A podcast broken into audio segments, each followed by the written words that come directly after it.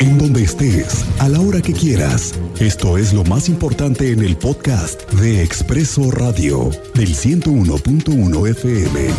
Estéreo Cristal.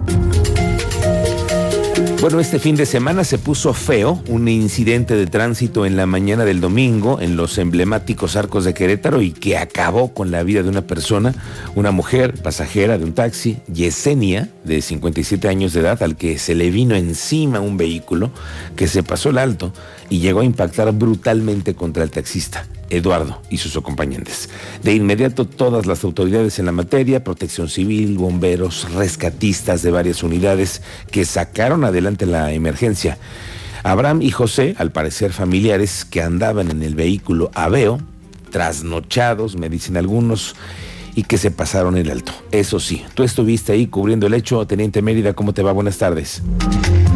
Muy buenas tardes, Miguel Ángel, muy buenas tardes a nuestro auditorio nos encontramos en espera de los dictámenes periciales para judicializar la carpeta y así conocer con ciencia los hechos que se generaron ayer domingo por la mañana en Calzada de los Arcos y Circunvalación.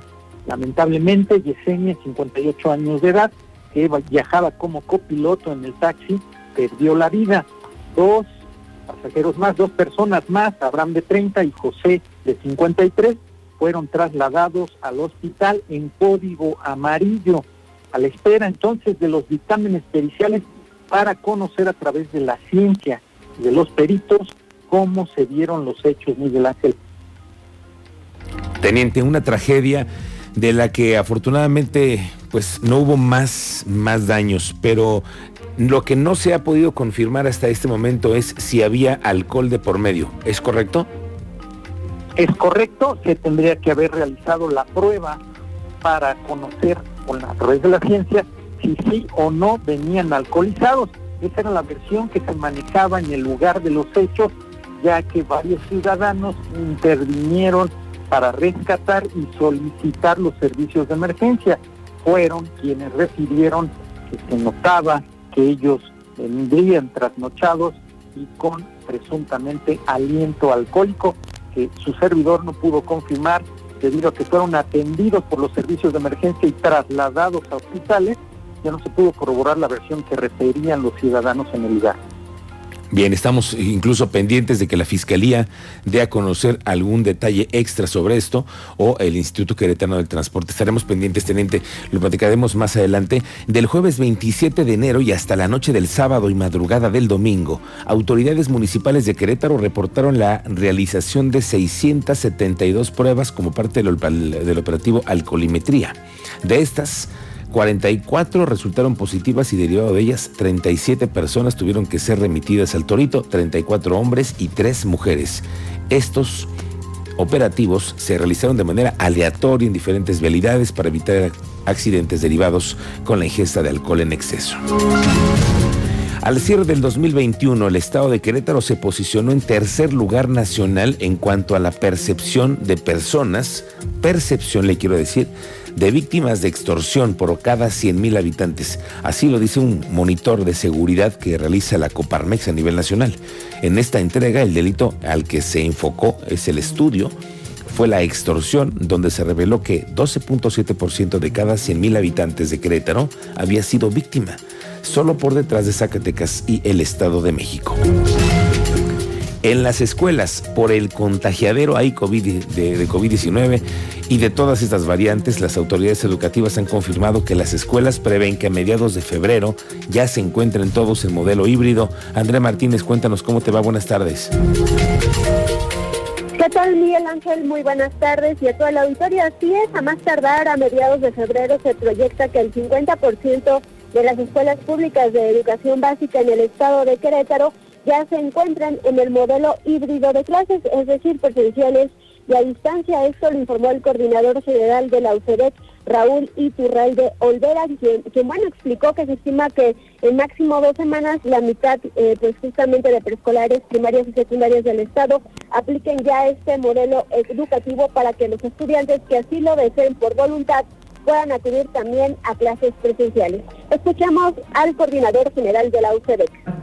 Entonces nosotros creemos que, ya muy pronto, en tal vez una o dos semanas, vamos a andar por ahí del 50% de las escuelas trabajando ya en esta modalidad mixta y que, como lo ha mencionado el gobernador, que es así su deseo, que eh, en el mes de marzo estemos el 100%, trabajando en esta modalidad que es lo que se nos permite todavía mientras esté eh, declarada la existencia de la pandemia.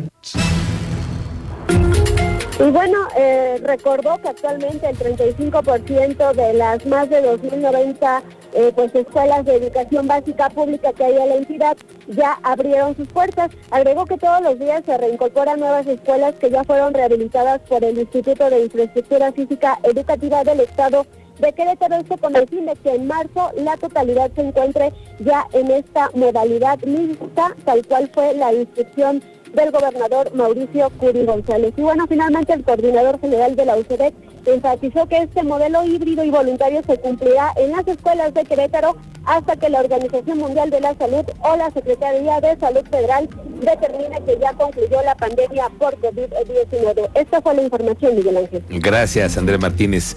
Ojo, mujeres, aquí hay una buena noticia para las mamás que nos están escuchando, para las mujeres que viven en el municipio de Corregidora. Resulta que ya este municipio y la Universidad Nacional Autónoma de México, el campus Juriquilla, actualizaron su convenio de realización de termografías para la detección de cáncer de mama.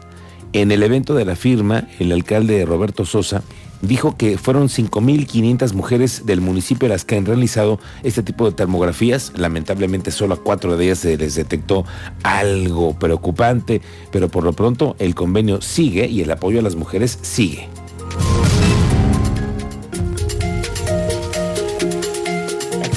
Cerca de 5.500 mujeres ya vinieron a hacerse termografías. Y cuatro las detectamos con un tema de cáncer. Ya valió la pena. Entonces, seguiremos nosotros incentivando, promulgando muchísimo el tema de que las mujeres vengan a hacerse sus exámenes. Es un servicio que les damos, insisto, de la más alta calidad. Oiga, hay un diputado de Morena aquí en Querétaro como que muy, muy creativo cuando se le ocurren iniciativas que aunque pocas posibilidades creo que pueda llegar a tener porque son de minoría, nada más por eso, ¿eh? porque son minoría en el Congreso, pero el diputado de Morena, Cristian Orihuela, el mismo que donó, por cierto, en fin de año parte de su salario por el tema de, de diciembre, hoy se refirió a que la Secretaría de Desarrollo Social, la que encabeza Agustín Dorantes, porque como diputado contempla un exhorto para que esta Secretaría destine al menos el 10% de su presupuesto en programas y acciones de apoyo a los adultos mayores, lo que representaría una bolsa económica de unos 9 millones, casi 10 millones de pesos. Esto fue lo que dijo. Con esta iniciativa queremos este, invitar a la Secretaría de Desarrollo de Desarrollo Sustentable a la atracción de inversión para los adultos mayores. De la misma manera queremos que la um, Secretaría de Desarrollo Social destine un 10% en apoyos a los adultos mayores. Esto vendría siendo 9.880.000 el 10% de su presupuesto para los adultos mayores, para la implementación de programas, para apoyos, porque sabemos pues que el día de hoy no los están tomando en cuenta. Bueno, vamos al Ayuntamiento de Querétaro porque nos reportan sobre el tema del cumplimiento del pago del predial. Alejandro Payanos tiene el reporte. Cuéntanos, Alejandro. Buenas tardes. Adelante, Alejandro Payán, cuéntanos todo del predial.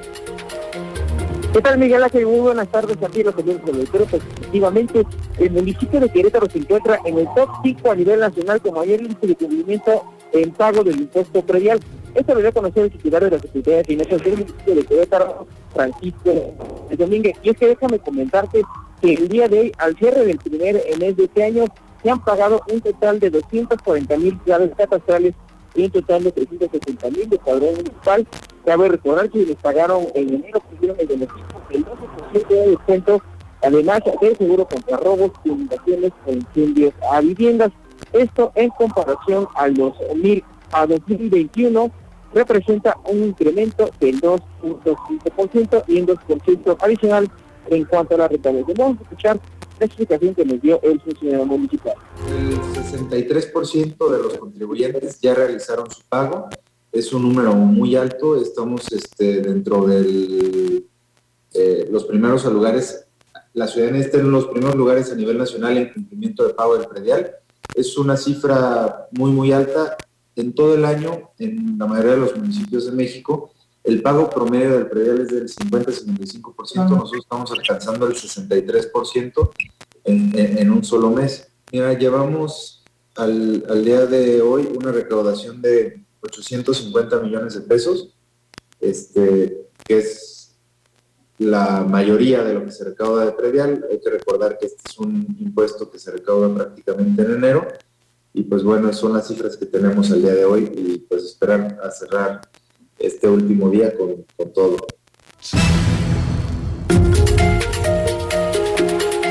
Adelante Alejandro.